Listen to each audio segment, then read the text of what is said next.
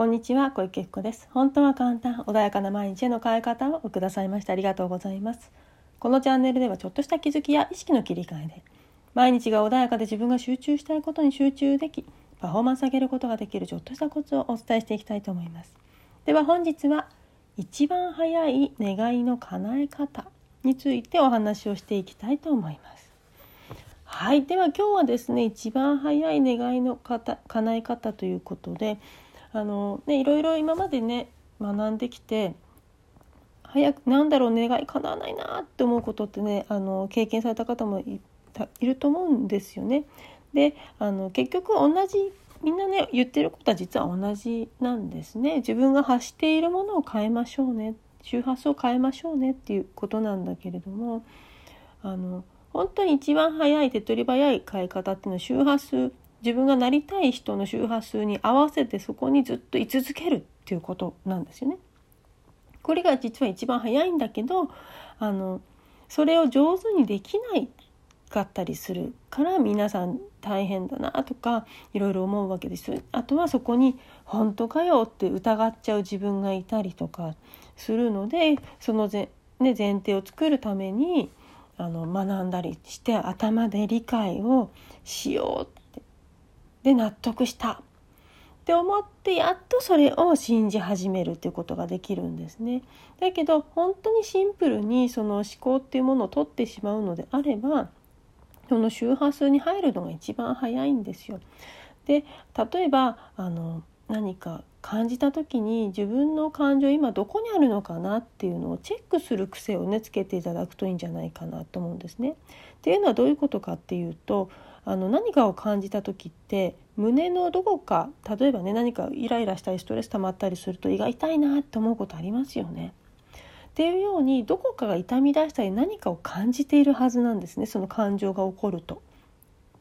で何かネガティブなことを考えてる時ってあの全員とはあの言えないんですけどみ私はいろんな方を見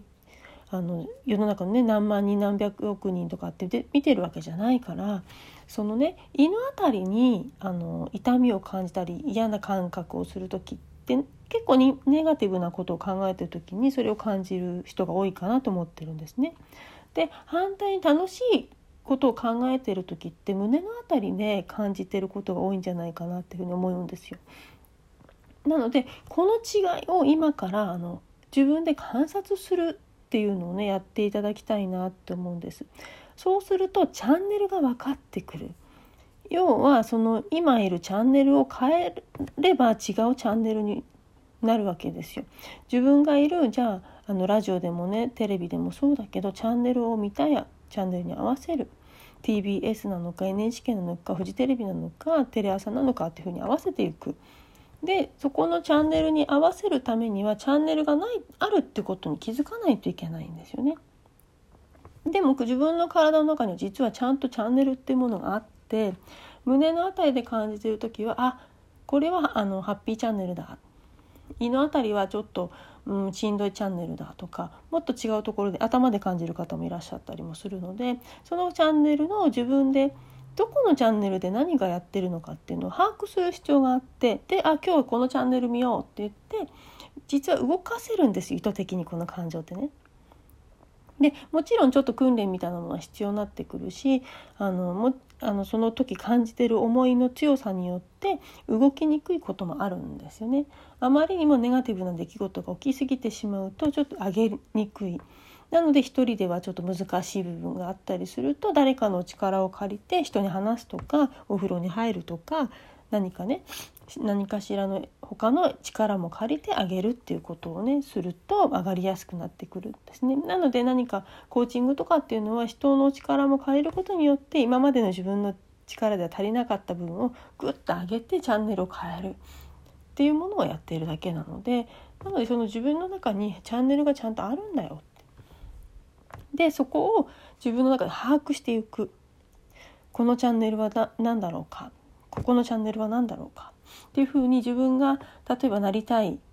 こうなりたいって思った時にその人とちょっと意識を合わせていくんですよ。意識を合わせるだけでもそこに入っていくことできるのでそもそも意識を合わせるってことすら気づかないとしないので意識を合わせる。意識を向けた。そうするとそこにねあの合ってくるのでまず意識を向けることから自分が欲しいなっていう思いに。